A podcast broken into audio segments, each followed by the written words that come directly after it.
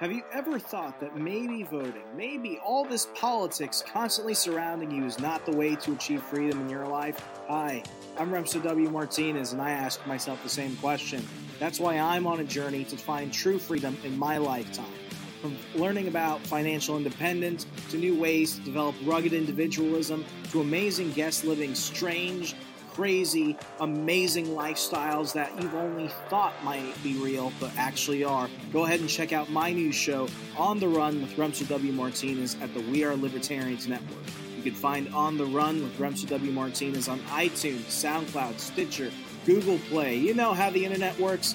Come on down and let's discover how to achieve real freedom in your life together.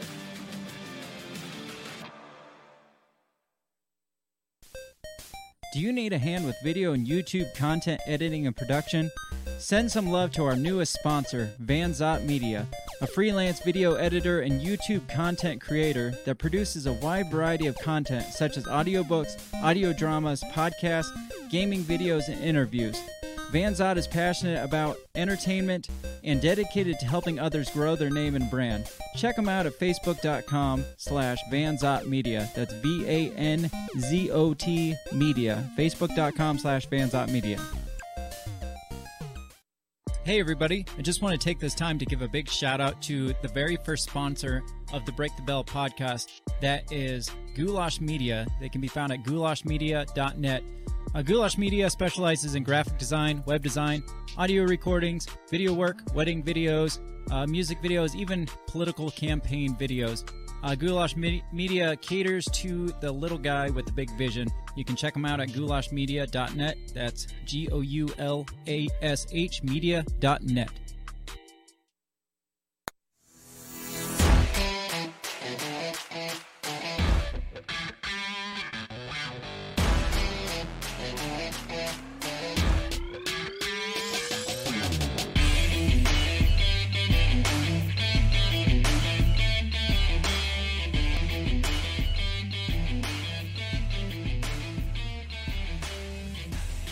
Hello, hello. Hello, Bell Breakers. This is your weekend wrap-up on the Break the Bell podcast. If you don't know who we are already, that's who we are. So that's pretty simplistic. Yeah, that's as much as I can say about it. I like it. Yeah. I'm sure by now if you're listening to this, you've heard some of our other stuff. If you're just newly finding us, go back and watch some of our other episodes. Good stuff. Yeah, subscribe to us on YouTube, on whatever podcast platform you're listening on. Go sign up for our newsletter. There's a link in the show notes there that you can sign up. So if we ever get taken down from all the social media noise and bullshit, you can still get connected with us and hear from us and... get our side of the story, I guess. So yes. Do that right now. Right now. Right now. Pause this. Go do that. Yes. Welcome once again. It's another weekend, Bill. It is, yeah. Here thankfully. We are.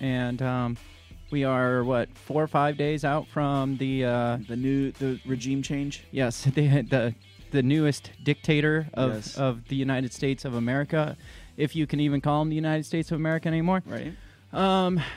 Joe Biden, I keep wanting to mess up. I keep mixing up Joe Biden and John McCain recently because... There's been a lot of comparisons, actually. Well, there was that picture of Kamala Harris with John McCain looking down. Oh, yeah, right. And I had posted about... Or somebody had posted that in Facebook, and I was just like, why is Joe Biden looking down? And I was like, shit, that's John McCain. I got Joe Biden on the brain, apparently. So it's like, why is John McCain looking down? Why would he care? Yeah, exactly. Why do we have this old white dude looking down? Somebody had posted that picture, and then they put in like McCain saying, "Finally, we're going to war with Iran." It doesn't surprise me. Or Syria is a place where it seems that almost on day one we're building up troops on the Syrian border. Well, he's continuing the Obama. The Obama 12-year plan. Mm-hmm. So, and part of that is mixing it up in Syria. Yeah, I mean, we didn't accomplish it completely with Trump. They tried to push like wasn't it Syria that where there was the whole chemical attacks on. Right, yeah, Assad on his own people. Yeah, and it, yeah, still don't know, but it's pretty sure that's all bullshit. Yeah, so. It's just a proxy war with Russia. That's all it is. Yeah, that's exactly what it is. Before we get into the news and wrap up our week, I just want to mention that today's episode is brought to us by coffee. You know how important coffee is to me, Bill, don't you? I do know how important it is to you, yes. It is really important to me. I want to give a shout-out to some of our friends. If you like free speech as much as I like coffee... Which is a lot. Bill can attest to that. Yes. Check out our friends at Run Your Mouth Coffee because they support both coffee and free speech, and I like both of those things. So... I'm going to just promote them. They launched their coffee shop or coffee web store this week, so you can go to rymcoffee.com, I think's the website. Okay. So check them out. It's like America in your cup. It is. It really is. Now more than ever, it's most important that you support people that support free speech. Absolutely. It's not even important. It's like imperative, just like... Yeah. Coffee's imperative to me being here right now. So go check out companies like that support free speech and then are also doing other things. Absolutely. You might wonder how does coffee support free speech? Well, it's not necessarily that what they are doing that supports it, but if a company, a small business is like also a promoter of free speech and all your constitutional rights, then you should be backing those people up. So check them out. Go to RYM Coffee. I'm not saying I'm drinking Run Your Mouth Coffee because I haven't got my order in yet, but I am saying you should be drinking Run Your Mouth Coffee. Check them out. And now we'll get into our show. Very nice. With coffee. Yes. Sorry, I had to do that. No, I didn't have to. I wanted to do it. No, that's good. Because, like I said, they launched this week, and people should go check them out. And they're a friend of the shows. Yep. And absolutely. Yep. So... There it is. Now we can get back to business, Bill. Sounds good. Some interesting stuff's been happening this week. It's been, one of my favorite parts of the entire year so far has been the Bernie Sanders and Mittens memes. That has taken everything by storm. He has eclipsed Joe Biden's presidency. He has.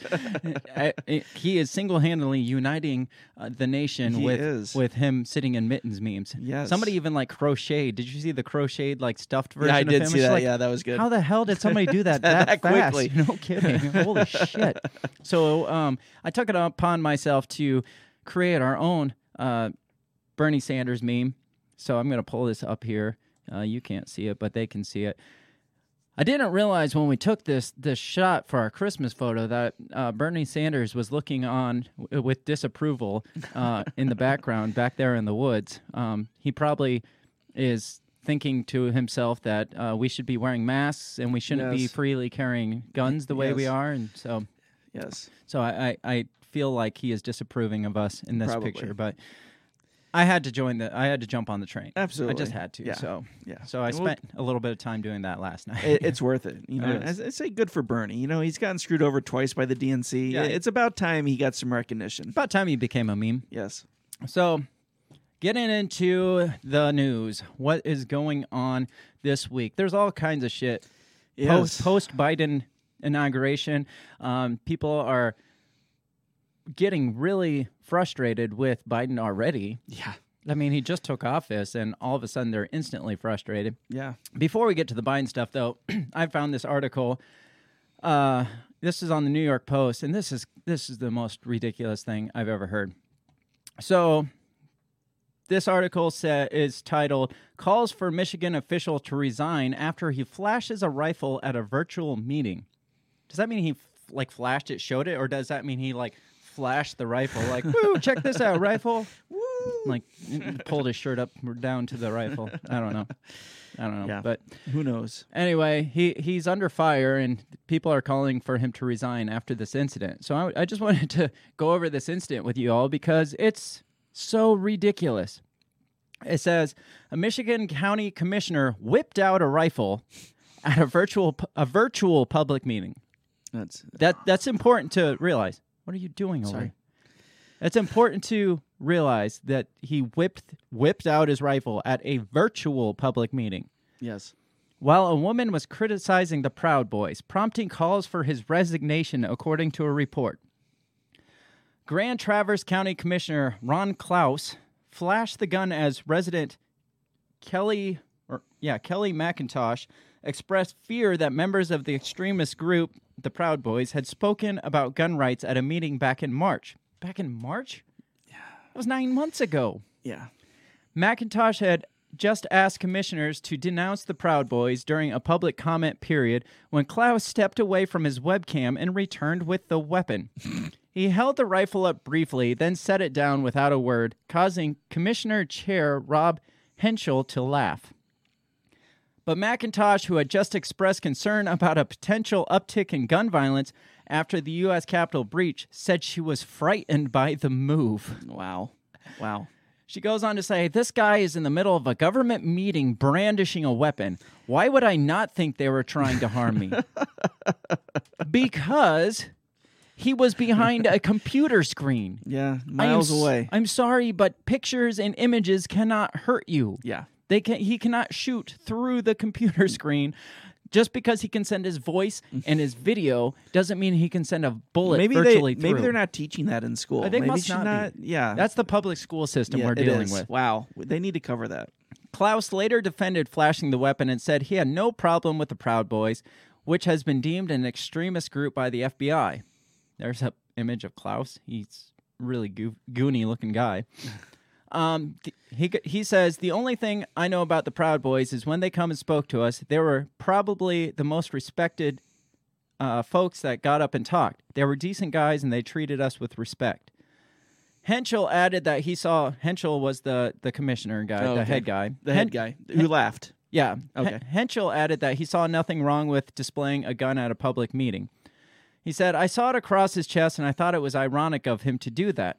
The person was talking about guns, and he had one across his chest. I didn't see him doing anything illegal or dangerous with it. He wasn't threatening or brandishing. He was just holding it." What kind of? Does it say what kind of gun it is? What kind of rifle? It looks like an AR, and it's a really blurry video. Okay. They have an image of the video. It looks like an AR with a scope on it. Okay. Says, but other commissioners jumped to McIntosh's defense, calling the move troubling. Oh, jeez. "It was deeply disturbing, wildly inappropriate, and needs to be investigated." Investigated what? Yeah. What did he do? Did he say, "I'm coming for you, bitch," or anything like that? Right. Because if he didn't, what's the problem here? He was in his house holding a rifle. Yeah. Residents are now circulating a petition demanding Klaus to resign. Oh, jeez. Called the movement menacing and said it threatened freedom of speech. Do you know what threatens freedom of speech? Having him fired because he had a gun across his chest. At his house, on a video. Private, yes. His own private property. Yeah. That's threatening to freedom of speech. What's this chick's name? Her name was McIntosh. McIntosh is being a Karen. She is. That's all she is. She's being a Karen. She probably has never liked this guy, and it pissed her off even more when the head guy laughed about it, because I'm married. I know my wife gets pissed off when my kids laugh at something I do. Right. And so that's all that happened. She got worked up, and now she wants the guy pulled. Yeah. That's ridiculous. It says gun owners are enraged because guns have to be used responsibly and respectably and not at public meetings. It's not a fucking public meeting. It's at his house. It would be different if they were all sitting around like the chambers, and she's talking about it, and he pulls out his pistol and sets it on the counter. Hold on. Just sits it down, and obviously in a threatening manner. But this is a different scenario when he's at his home. They would probably get pissed off if he had a rifle in the background sitting on his wall, be like, "What the hell is that?" Well, I think we talked about when the virtual classes started up. One family. I was going to mention that. Yes, one family got Human Services or whatever sent to the house because there was a BB gun in the background of a kid. So same scenarios here. Yeah. So it says when someone responds with a firearm, it's a huge First Amendment issue. You didn't respond. Not a gun rights issue. Not a Second Amendment issue. Oh, it's all bullshit. It is all. But that's where we're getting to. It is. It really is. So, if you live in a Democratic-led state, God help you. Yeah, right. It's it's threatening and menacing and invading free speech to brandish a weapon at a public meeting. That'd be like me holding up a gun right now and people calling me out for brandishing a weapon on a public video. Right, yeah. Right. Yes, this is a public video. Holy shit. If you were to... I bet you we would get blocked. Mm-hmm. If one of us pulled out a gun for some reason, no reason, just be like, you know, hey, I brought my gun. You know? Would, on some platforms, I guarantee you. Oh, yeah, we would get taken out. I mean, what we kind of monetize on... Or we kind of pay to boost on Facebook a video because I was smoking a pipe on it. Can you imagine if we were brandishing weapons? Oh, my gosh, We'd have the FBI after menacingly us. Whipping out our weapons. Which we don't usually do. We don't typically. Not on the weekend wrap-up. No, you need the main show for that one. Yeah, that's our pay for. Yeah, exactly. Side. That's behind the paywall. Yes. Go to patreon.com/breakthebell, and you can see us whipping out our weapons menacingly. Maybe that'll get us more subscribers. Dude, I'd pay to see that shit. Oh man, I just wanted to bring that up because it was that ridiculous. It is. Maybe I'll disagree. Maybe he was being threatening and menacing, but I disagree. I don't think any of our listeners would agree with all that bullshit. So let's move on. Biden, like I said before, is like he's not making friends really on any side of the table not. In his first couple days. And again, and I had mentioned this in a post. He's not doing anything surprising. He called out exactly what he's going to do in his first 100 days. Right. His first day, he said, I'm going to sign executive orders doing this, this, this, and this. And so the fact that people were like, whoa, wait a minute, where'd this come from? It's like he told you he was going to do it. Yeah, he shut down the pipeline, which got rid of a bunch of union jobs. Yeah, I think I had heard anywhere from 8,000 to 12,000 union jobs were lost. Instantaneously. Yeah, like within that stroke of the pen. So now all of a sudden the unions that are usually pro-Democrat, all of a sudden they're like, whoa, you took out union jobs. It's like... yeah. What were you expecting? Yeah. Even Canada is like, whoa. I thought we had a deal here with this pipeline, and now you're shutting it down? He said he was going to get rid of this shit. He said it. Yeah. And then he halted the wall, construction on the wall, which got rid of probably a bunch of other union jobs. Well, and I don't know if you've noticed, but gas prices have jumped. I haven't. Oh, yeah. They've jumped probably about 20 cents. Well, yeah. No surprise there. No, not at all. We... had the lowest gas price in history because of certain things like fracking that's being allowed here. The pipeline was getting built, so we were on our way to. I mean, we were very independent from OPEC, and now we're going to be relying on them a lot more because I think the price of the barrel's already jumped $20 in the last couple days. I'm sure they had a handshake agreement with Biden. OPEC did that. It's like, dude, you got to get rid of the shit because we're really hurting here. You guys aren't buying our oil as much, so. This article here is from CBS. It talks about Biden's executive orders on stimulus checks, food stamps, and minimum wage. So some of the other things he's been... So he signed the one about like canceling or like halting the wall and also the gas line. Yeah. Then he signed one about the mask mandate on federal property, which he shat on that immediately. Yeah, like day one. Yeah. Immediately after he goes to a memorial. He signed it and then be like, okay, let's go to the memorial. Let's go. His whole family and everybody there. Just leave their mask here. You won't need that. Yep. So then he goes on to sign them pertaining to the stimulus check and food stamps and minimum wage, which none of these are really what they appear to be. Everyone's like, oh, shit, he signed to get us another stimulus check. No. Oh, he signed a thing mandating raise in minimum wage. No. Didn't do that either. So let me read this article. It says, President Biden signed two executive orders on Friday, one of which would increase federal food assistance and streamline delivery of stimulus checks. So he's not sending out new stimulus checks. He's just streamlining the delivery of it. Right. Probably with a post office. My guess. Which Trump tried to streamline the post office and got called a terrorist or something. Right. I don't know. As the president attempts to stabilize the economy without congressional assistance amid the fallout from the coronavirus pandemic. We have to act now, Mr. Biden said in remarks before he signed the orders. We cannot, will not, let people go hungry. Sounds very determined there. Yes. So dramatic. We cannot. Nay, we will not let people go hungry. Mr. Biden has proposed a $1.9 trillion relief plan to Congress, but it's unclear whether it will garner enough Republican support to pass on a bipartisan basis. Until Congress is able to pass another relief bill, Mr. Biden's actions are intended as stopgap measures to stabilize the economy.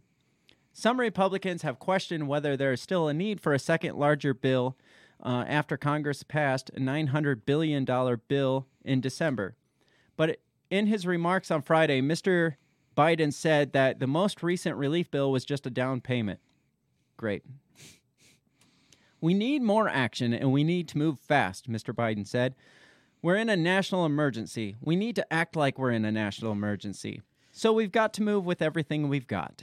Never let a good crisis go to waste. He's really not saying anything either. No, he's saying not. So many words without saying anything at all. Exactly. We need action. We need to be fast. There's an emergency. We need to act like it's an emergency. So we got to move fast. He just, like, you hear the circle there? Like, his sentence is just, like, full circle around. I wonder who's writing his speeches. Yeah, well, it's like a really bad, what is it called, where you're trying to, those papers where you're trying to convince people. Right. Like, you remember those in, like, writing class? Yeah, where your persuasion paper. But his reasoning for is his statement. It's like, we need to move fast. So, in conclusion, we need to move fast. That's basically what it is. So join me in moving fast. As we move fast. In the first order, Mr. Biden asked the U.S. Department of Agriculture to allow states to increase Supplemental Nutrition Assistance Program, or food stamps, SNAP program, SNAP benefits, whatever you call them. He's asking for them to be increased by 15%. Congress recently passed a $1 trillion relief bill that boosted the SNAP benefit to 15% by 15%, so it already increased by 15%. Okay, so it's going 30%. But did not help the 40% of SNAP recipients who were already at the max benefit. So it boosted the max benefit, but that didn't help the people that were already at the max. That doesn't make sense. So it didn't. So they were at the max. The max went up, but they stayed the same. So it's like if, say, minimum wage goes up to $15, but we don't move because we just move close. You know, it doesn't move everybody up. It just moves the line. Gotcha. So it says, Mr. Biden's order tells the USDA to consider issuing a new guidance that would allow states to increase SNAP emergency allotments for those who need it most. According to a fact sheet provided by the White House, which would mean that an additional 12 million people get benefits. The order also increases pandemic EBT, or the electronic debit card program for students qualified for free or reduced meals at school. We don't have to cover that. Under the order, the USDA would also reassess the Thrifty Food Plan. How's that sound to you? It sounds nice, actually. Yeah, the Thrifty Food Plan. Rolls off the tongue. Who came? Some white dude definitely came up. We're going to implement the Thrifty Food Plan. Right. And, you know, he's like looked at a mirror and practiced that all night, trying to get the best word. Thrifty food. Thrifty food plan. Thrifty food plan. The basis for determining SNAP benefits. According to the fact sheet from the White House, the plan is out of date with the economic realities most struggling households face when trying to buy and prepare healthy foods. So it's probably changing what different foods are covered under the SNAP benefits. Let's see. Let's get down to. So it says, he's talking about the stimulus. It says Mr. Biden's order also aims to streamline the delivery of the stimulus checks for those who have not yet received the direct payments, which I have not, because of whatever bullshit runaround they're giving you. Exactly. Congress passed a bill to provide $600 in direct payments for Americans earning under a certain threshold last month. Mr. Biden supports increasing the payments to $2,000. We'll also ask Congress to pass legislation providing additional direct checks of $1,400. I like how they're adding this into this article, even though this has nothing to do with his executive order. It's not changing anything. All he's doing is saying, hey, we need to move faster. Right. Again, like he was saying before, we need to be faster. Yeah. We need to get the checks out faster. Yeah. That's all he's doing. Yeah. So here's the one a bunch of people were worried about, him increasing the federal minimum wage. Right. Mr. Biden also issued a second executive order to improve collective bargaining power, It says collecting bargaining power, but right. I think they're meaning collective right. bargaining. So that was the nod that he had probably promised the unions. Yeah, yeah. Say, hey. Before he shut down all the union jobs. Right, yeah, exactly. And protections for federal workers, and direct the Office of Personnel Management to develop recommendations to increase the minimum wage for federal employees to $15 an hour. And that's federal employees. That's not McDonald's. That's not you. That's not Walmart. That's none of you people that are probably listening to this. And it's not a mandate. It's recommending. Yeah. So he's directing the Office of Personnel Management develop a recommendation to increase. Yeah. So when I was 18 and I got my job working at the bowling alley on Fort Leavenworth, mm-hmm. and I was making like $6 something an hour, I would have started at $15 an hour. Yeah, yeah. That would have been a federal job. While there's people doing a whole bunch like harder jobs in the civilian sector, making like $12 an hour less than as a bowling alley recipient. Yeah, I was gonna say it took me a while to get to $10 an hour. So y'all think he's on your side, and he's going to do all this and increase minimum wage, and he's going to get us more stimulus money. This is primarily focused. This minimum wage is focused on federal employees because that's all he has control over. Exactly. Well, that's the same thing with a mandate because remember before he was saying, when I first step into office, I'm going to mandate masks in or in public places is what he said. Yeah. But then once he stepped in, he's like, I'm going to mandate masks where I legally can, which is federal property. Yeah, exactly. So that's, his hands are tied. Yeah. He makes all these promises and shit, but his hands are completely tied behind his back. And, and so that's something, all these people who have been worried about Biden and, that he's going to do all this stuff. He can only do so much. Mm-hmm. That's why it's important to support your local governments. Mm-hmm. He can't touch anything that's not federal. And all these executive orders, like I said in my bonus yesterday, I posted over the weekend and or late last week, any executive order can just as easily be erased by another executive order. Yeah. So you're not accomplishing that much. Yeah. I mean, how many things did he undo from Donald Trump's executive orders? Well, and one of the ones that's kind of the hot potato is there's a there's a law, I can't remember the name of it, but basically it enables federal funding for abortions in third world countries. Yeah. Right? Every Democrat that comes into power, they sign that law into place. Yeah. Every Republican comes into power, they unsign that law into place. Yeah, it just back and forth. Every 4 years it switches. It's not an accomplishment. No, it's not. I see it as less of, because they talk about, making laws with the stroke of a pen, which is executive order. Right. It's more of the stroke of a pencil. Right. Because you can just take a fat eraser, one of those big fat ones from like middle school, or you remember those gigantic erasers, and just erase it. It's gone just as quickly as it came. It's like the law that Biden signed in for transgender, saying that that transgender girls can now play in girl sports. Yeah. Right. Which as I was telling you, the WNBA just became more interesting. Oh, God. Here we go. We're going to get shunned from this one. But it can be undone. Mm-hmm. The next Republican president comes out, it can undo it. So yeah, any of it can. So that's why maybe you should work and get Congress to do their fucking jobs, because that's the only way shit actually gets done. That's the only way we actually have accomplishments. Yeah. That's why we still have the Affordable Care Act that Obama put in place, because they rammed it through Congress midnight on Christmas Eve where no one was paying attention. Yeah. And even though Trump was like, I'm going to undo this, he didn't, because he can't just sign an executive order and undo what Congress did. And all those people that are freaking out thinking that, with ACB and Supreme Court, they're going to undo Roe versus Wade. That's law. You can't just undo that. It takes a much bigger process. Right.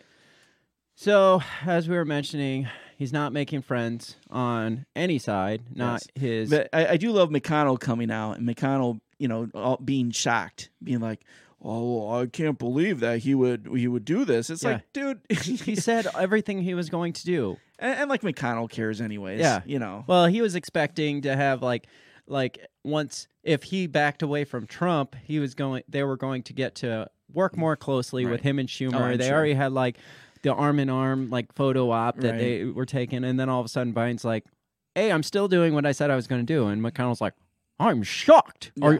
I don't know what to say. Yeah. It's just like, when has McConnell ever cared about the union workers? Right. He doesn't. He doesn't give a shit. None of them that actually do. No. They're just about the unions paying them, which... Right. Exactly.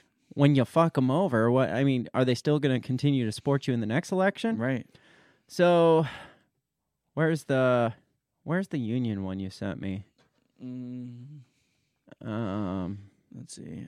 I think I just sent it to you recently. Hang on just a second while we get our shit together. Here we go.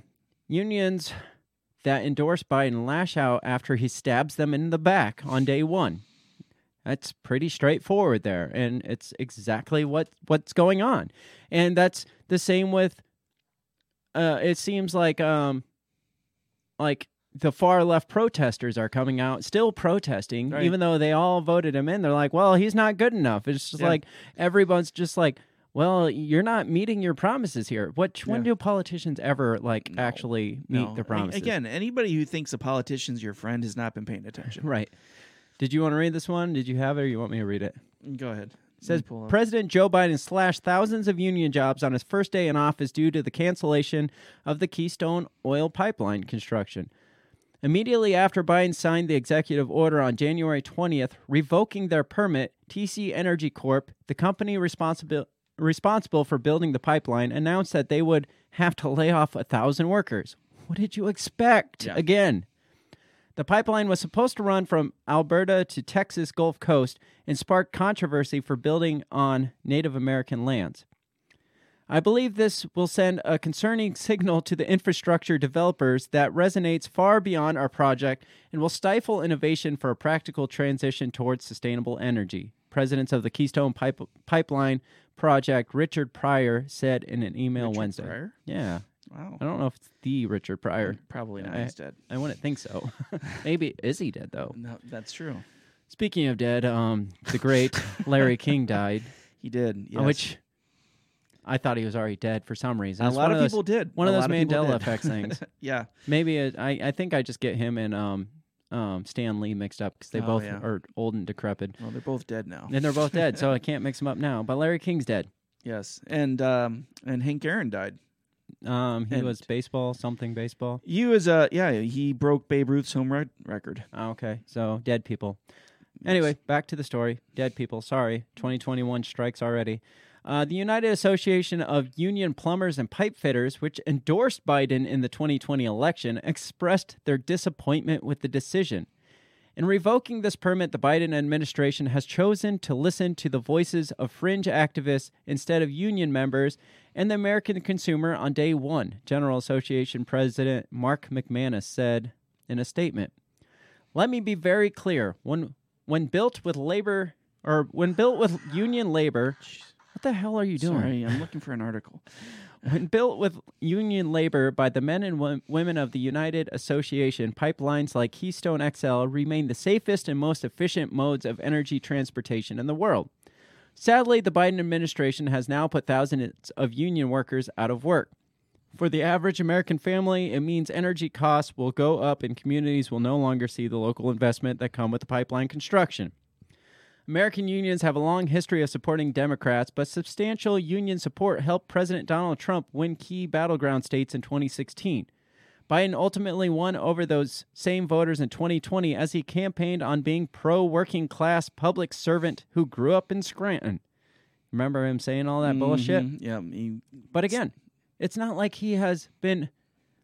shady about especially since Trump came out and was like, say that you're going to. Yes, I'm going to transition from oil. Okay, did you hear that, Pennsylvania? Did you hear that, Ohio? Yeah. I mean, he wasn't bullshitting. No, it was there. And he posted the video of it the next day on his website. Yeah. And so they still held on to this. Well, it's the never Trumpers well, anything's better than Trump. Exactly. Well, he's a Democrat, so he's got to support the unions. Right. Yeah. But we've talked before that the Democratic Party is so split now that you have, the union type, and then you have the far radical left that's a complete different story. Like the activism against like oil and the pro green energy and stuff. It's the green people. I mean, that is the policy going forward. As we talked about, Agenda 21.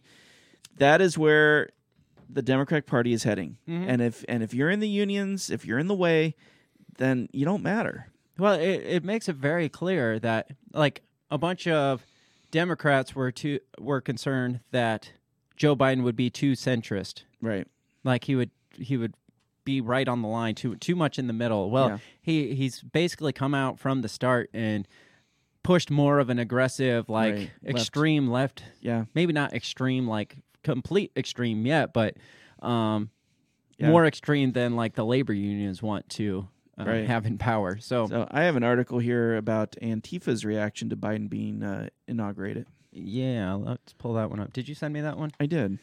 All right, go ahead and start reading it. My mouse ain't working. Okay, this is, we don't want Biden, we want revenge. Mm-hmm. Antifa trashes Democrat headquarters in Portland. Yeah, so it didn't go away. It wasn't, hey, these people hate Trump. Yeah. These people just don't want any of it. Exactly. They don't want any part of America. And I'm sure they endorsed Trump, too. I'm not saying Antifa, but these activists, whether they wanted to or not, again, it wasn't Trump, so they endorsed it. But then Trump, now that Biden's in office, they're like, no, we don't want that either. Yeah.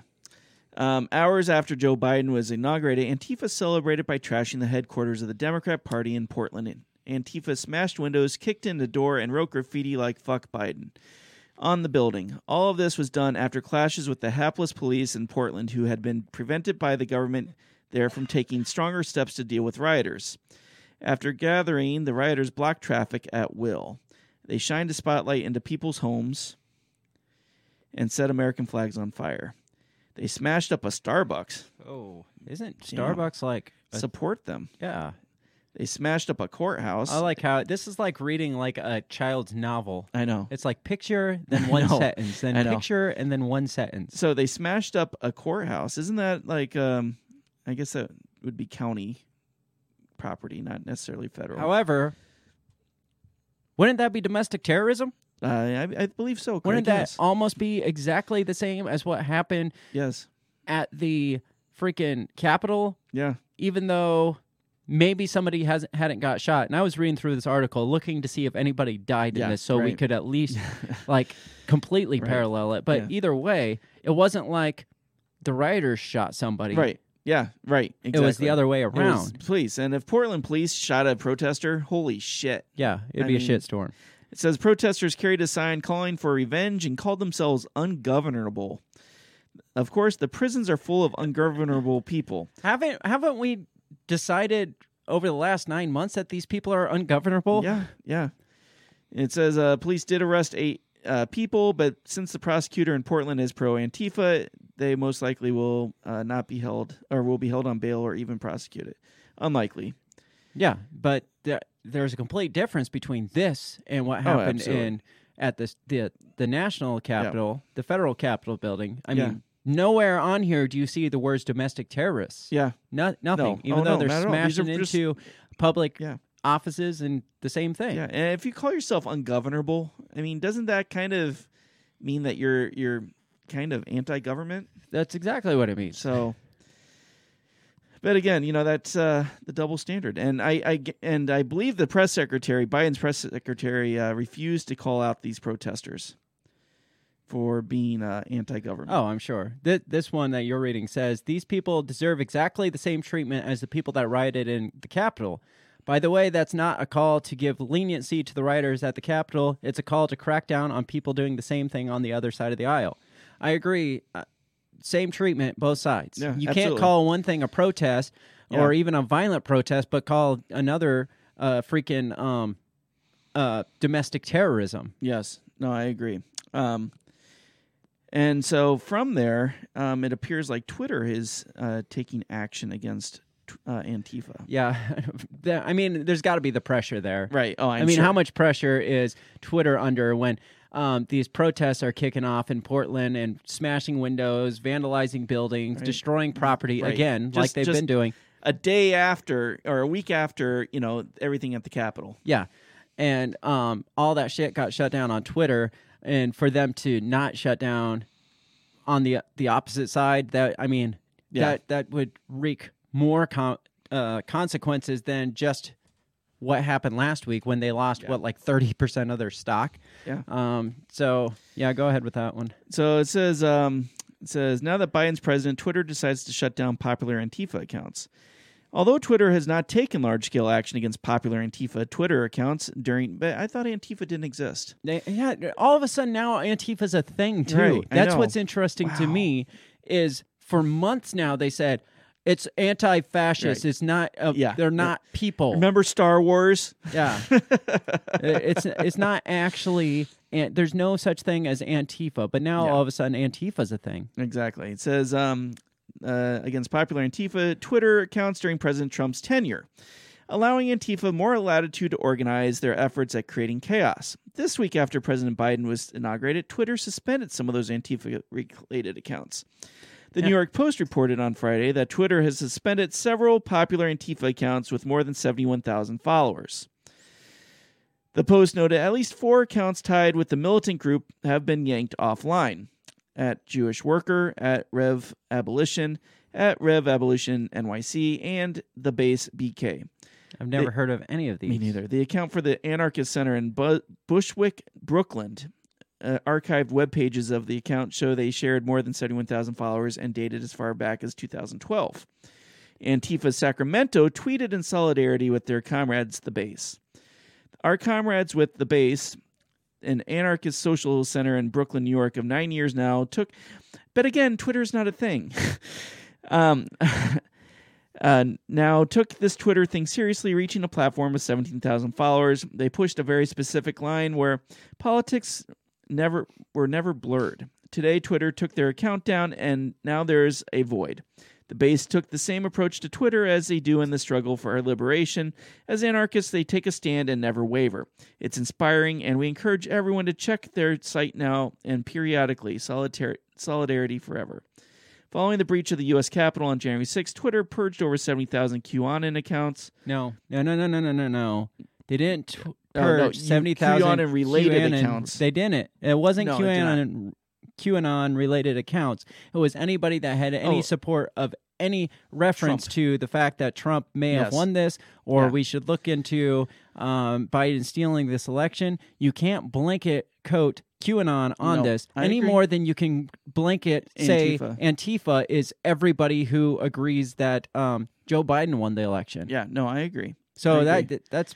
BS there. Yeah. Even this is a far right freaking news site. Right. This is the Daily Wire and their blanket saying 70,000 QAnon related accounts. No, it was a purge of freaking any opposition account because in the opposition to the election results. Neither one of us subscribed to QAnon at all. Yeah. If you even mentioned the word, you got taken down. Even if you were like talking to somebody who supported it and you were pushing back against it, you got taken down. Well, they're saying, like Cruz and Hawley need to be brummed out because they're inciting violence just by saying, hey, let's look at the election results and, and all the problems going on with that. Right. Let's see. That's basically what it says. Twitter insists that the trends it lists were simply to promote healthy conversation, yet admitted they censored certain subjects from trending. We want trends to promote healthy conversations on Twitter, the platform explained. This means at times we may prevent certain content from trending. No, there's a difference between preventing something from trending and just completely taking people down because, they're a threat to the inauguration. Right. Well, it's like when they didn't put anything out there from the Hunter Biden stuff. Yeah. It's just they get to choose what they want. They are the gatekeepers of the information, and that's how they want to keep it. And if you in any way go against their narrative, then they are going to block you, and they're only going to allow certain things to trend. Yeah. And now that Antifa has taken a turn against Biden...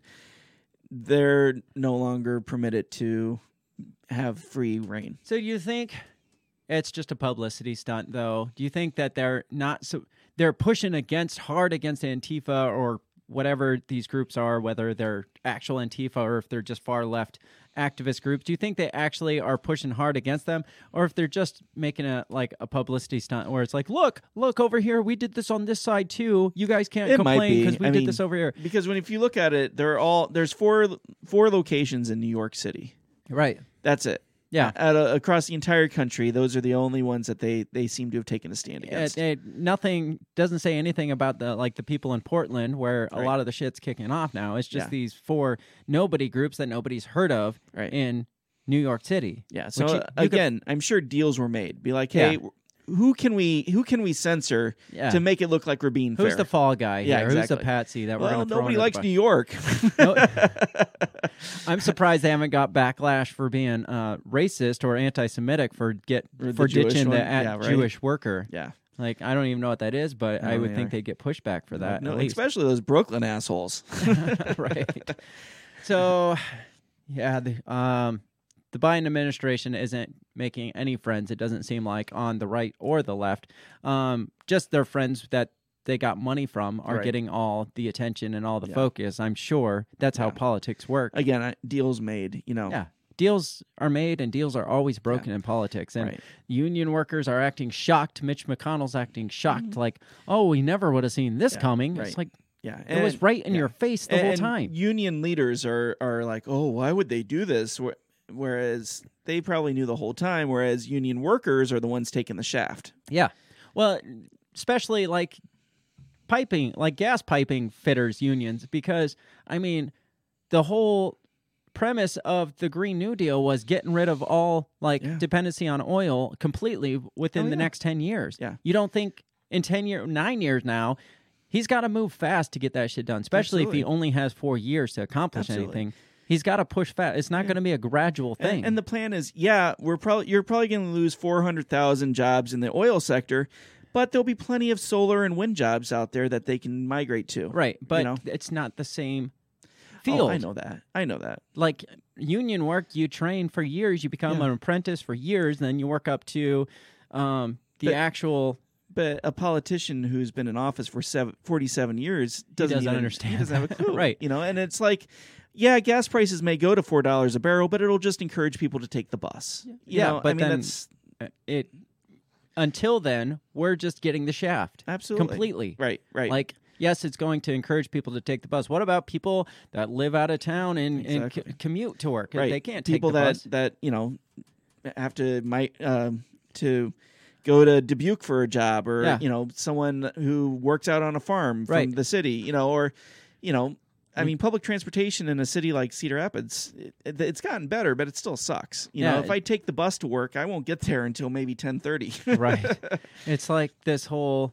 It's just forcing you to adapt. Is what it is. It's not like we're easing us into it. It's just like It sucks to be you. Learn a new skill, bitch. Exactly. That's what it is. Exactly it. This is more important. We got to save the planet, so you need to adapt. Yeah.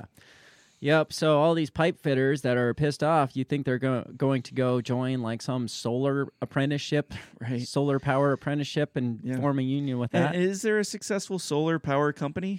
One that is a Forbes 500 company? Right. It's still in the stage where it's not... It's not sustainable enough. Well, and how much petroleum is needed to create the equipment that is used for solar or wind energy, or the coal burning electricity, all that shit. It takes just as much, is what I've heard, to make the equipment. Yeah. Then, so you're not actually getting rid of these things. You're just adding something and just being less efficient. Yeah, you have these guys in suits who go to an engineer and be like, this is what we want, draw us up something. Yeah. And if you've ever met an engineer, they're extremely intelligent. Right. They're awesome.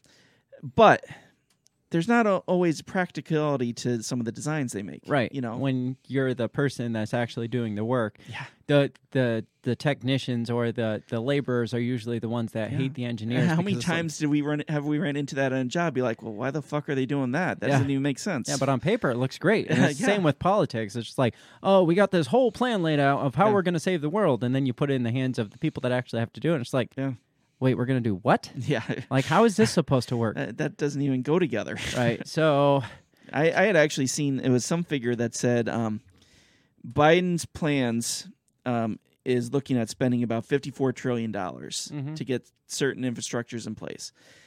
But his tax cuts, or not his tax cuts, but his tax raises and everything is only going to bring in about $34 trillion.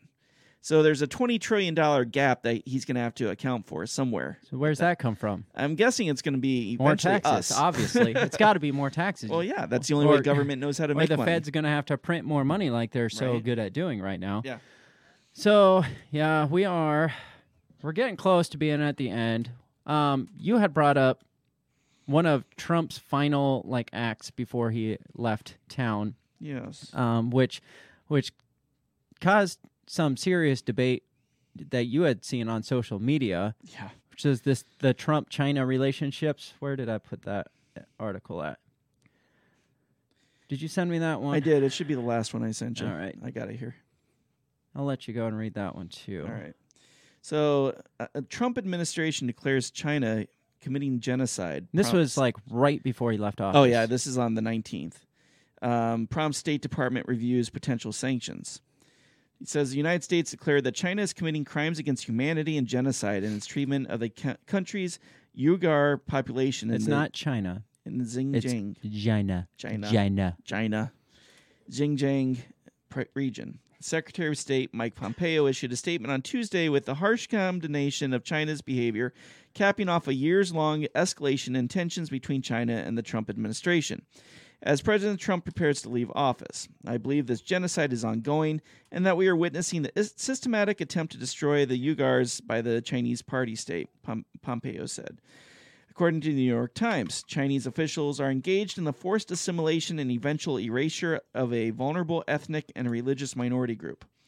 The determination kicks off a series of follow-up actions within the U.S. State Department and may force President-elect Joe Biden to take a tougher line on China after he assumes office on Wednesday, as the Times reports. The determination of atrocities is a rare action on the part of the State Department and could lead the United States to impose more sanctions against China under the new administration of President-elect Joe Biden, who said last year through a spokesman that the policies of Beijing amounted to genocide. Other nations and international institutions could follow suit in formally criticizing China over its treatment of its minority Muslims and taking punitive measures. The determination also prompts certain reviews within the State Department. The Chinese government, controlled by the Chinese Communist Party, is generally secretive about its operation in its Northwest Territory, especially at its operations related to the local Uyghur population and other ethnic minorities. The state has claimed that massive camps set up in the region are used as education centers to help Uyghurs assimilate to Chinese culture. Oh, shit. Yeah. Imagine that coming soon to the United States, really. Yeah, no doubt, especially if Katie Couric has her way. No shit. Investigations and eyewitness accounts show that the camps are actually centers of abuse and sterilization, among other atrocities. We've reported that all through the summer. We have, yeah. And very few were reporting because remember, they wouldn't even let NBA players protest against it. They are concentration camps and attempt to kill off minorities. According to a June report from the Jamestown Foundation, Chinese officials working in the camps have forced pregnant Uyghur women to have violent abortions that leaves them sterile. The aggressive abortions campaign has caused birth rates to plummet. So much for women's rights in other countries, right? Well, it's not important when it's not... when it's people that are financially backing. Yeah. So that's what they got going on. And, somebody had mentioned, I had posted and somebody's like, well, it's about time. It's been in front of his face this whole time. And I'm like, yeah, but he's the only person that that's said anything at all. Exactly. You can say that all you want, but who else has addressed this? Exactly. I mean, how many other people in the government could be bringing this up and be like, maybe we should look at this? Yeah. I mean, it's better late than never, I guess. Right, Which I hate saying that. It's like, how much more could he have accomplished by addressing things like this or pardoning people like Assange or Snowden or people like that. Instead of Lil Wayne. Yeah. But again, it's better late than never. And how can you, in all honesty, come out and say anything against him when he's calling out this genocide? This for basically genocide. Yeah. He's not... lining up, China's not lining them up and murdering them. Yeah. But the forced sterilization, the violent abortions, all this stuff that supposedly the side over here is completely pro women's rights and women's reproductive rights, and this is going on right in front of our faces. But we're not willing to address it because we don't want to offend China or we don't want to break financial ties or whatever it is, whatever deals, shady shit deals we got going on with China. Yeah, so, I mean, is it any wonder that China came out on Wednesday and said, well, Biden's the guy we wanted anyways? Well, obviously, especially because of if any of the Hunter Biden stuff are true. I mean, he was very heavily partnered up with Chinese companies that are ran directly, connected directly to the Chinese government. So all the shit they're trying to put on Trump with Russia, you know, can you go back now and be like, okay, well, look at him with China. Exactly, Biden with China. Is anybody going to call that out? Yeah, I'm sure Republicans will. Oh, I'm sure. But it'll just be a partisan thing. Exactly. It's not going to be actually to get shit done. It's going to be just to block anything that Biden wants to do, just like they did with Trump. Exactly. Do as much as we can to do as little as we can is what Congress is best at doing. And again, if it even were to go anywhere, you have Kamala Harris sitting in the wings. Yeah, so pick your poison. Yeah, exactly. Like, who do we prefer in that chair, really? Right. Bumbling Joe Biden or all hail Kamala Monster Harris? So we are out of time for this week. A lot of stuff going on. Again, do you see, like, do you see him caving to, like, some of this labor pressure? Because the labor has a lot of labor unions have a lot of influence over, especially the Democratic Party. Yeah. If the labor unions decide to pull some of their financial backing of the DNC, what happens then? How much of that do you think comes from the labor unions? Yeah, a lot of it. But I'm willing to bet that, again, under the table, the leadership will probably slam Biden, but they'll still be slipping them the bills underneath the table. Yeah. Because you know, they scratch each other's back, right? You know, and if those federal contracts go through for solar or wind, they're going to go back to the unions, like you said. Those people who have you know, apprenticed in that particular field, they may not get the jobs, but there's always a new crop that's coming up. Yeah, and the people at the top of the labor unions, they still get paid. Just, all they have to do is move to another labor union. Exactly. They're not the ones doing the work. What the heck? Holy shit! I know, that was devastating. Maybe that's our cue that it's time to leave. Maybe. One last executive order I saw is that Biden, I guess, put a hold on all of Trump's executive orders that he has ever signed. And so I guess that stops any discount that goes through that Trump had signed with insulin and the EpiPen. I guess that is now, like, out the window. Oh, so all this stuff that they claim Republicans are against, like the cheaper medical and all that stuff, that Trump actually decided, hey, we're going to make medicine cheaper. Right. All that shit's going away with the party of the people. Yeah. So that's where we are. Congratulations. This is what you asked for, and this is what you get. Yeah. So I'm not saying our listeners asked for this, because I guarantee you most of them didn't ask for this. But for people to act shocked that Biden isn't taking the stance that they wanted him to, I mean, they should have seen this coming. Most of them did. A lot of them, remember the Black Lives Matter people were saying, well, Trump needs to do this, and Trump needs to agree to this for our support and stuff. And it's just like, I'll be curious to see if Biden goes ahead with his with the meeting with Ice Cube, because remember, Trump and Ice Cube were going to move forward with the plan for Black America. I doubt it, because it has Trump's name on it. Right, right. He'll squash that, and then he'll get some other washed up rapper to come take his place. Right. So he could be like, "This is I formed this agreement myself," and I don't know. I don't see this going well for Biden to start out, because he's already stepping on people's toes that didn't want to be stepped on. So he's not going to be the dictator they wanted him to be, I don't think, and it's going to move fast. Like, we're seeing some of these orders just rolling out immediately. It's going to move fast. Oh, so. It is. Absolutely. Before you know it, you're going to turn around and be like, what the hell just happened? Yeah. Yep. And so we got that to look forward to. So we are going to get out of here for this week. Make sure you check us out, again, all over the social medias. Check us out, either Break the Bell Pod or Break the Bell. Most of them are Break the Bell Pod, but like MeWe, our handle is just Break the Bell. And so I am looking into some other options, some other video hosting options rather than YouTube, because, I mean, YouTube, I feel like we're kind of getting shadowed on YouTube, because our views on YouTube are less and less and less each week, but our downloads are going up each week. Yeah, we hit a milestone this week, didn't we? Yeah, we did. We hit our 2,000 mark for overall downloads. And so that's awesome. I mean, it's been a while. It's taken a while, but it's a slow-moving process. Yeah. But again, we're looking at other options, so definitely keep in touch and keep checking back to see where we're going to be at. So again, sign up for that newsletter, because all the information that we have, anywhere we're going to be, we will release in that newsletter. Sign up, the link's in the show notes, and then you will always have whatever information you need on us and where we're going to be at the time. So we're going to get out of here for this week. We will be back Wednesday for our main episode, and who knows what's going to happen by then. I am excited. I am too, because I have no clue. Me neither. So we'll check you all back on Wednesday. Have a freaking great week. Again, never stop talking. Ever. Goodbye. Peace. The Break the Bell podcast is brought to you by you. So pat yourself on the back, because without you, we would be talking to ourselves. A special thanks to our Patreon members, Remso and Justin.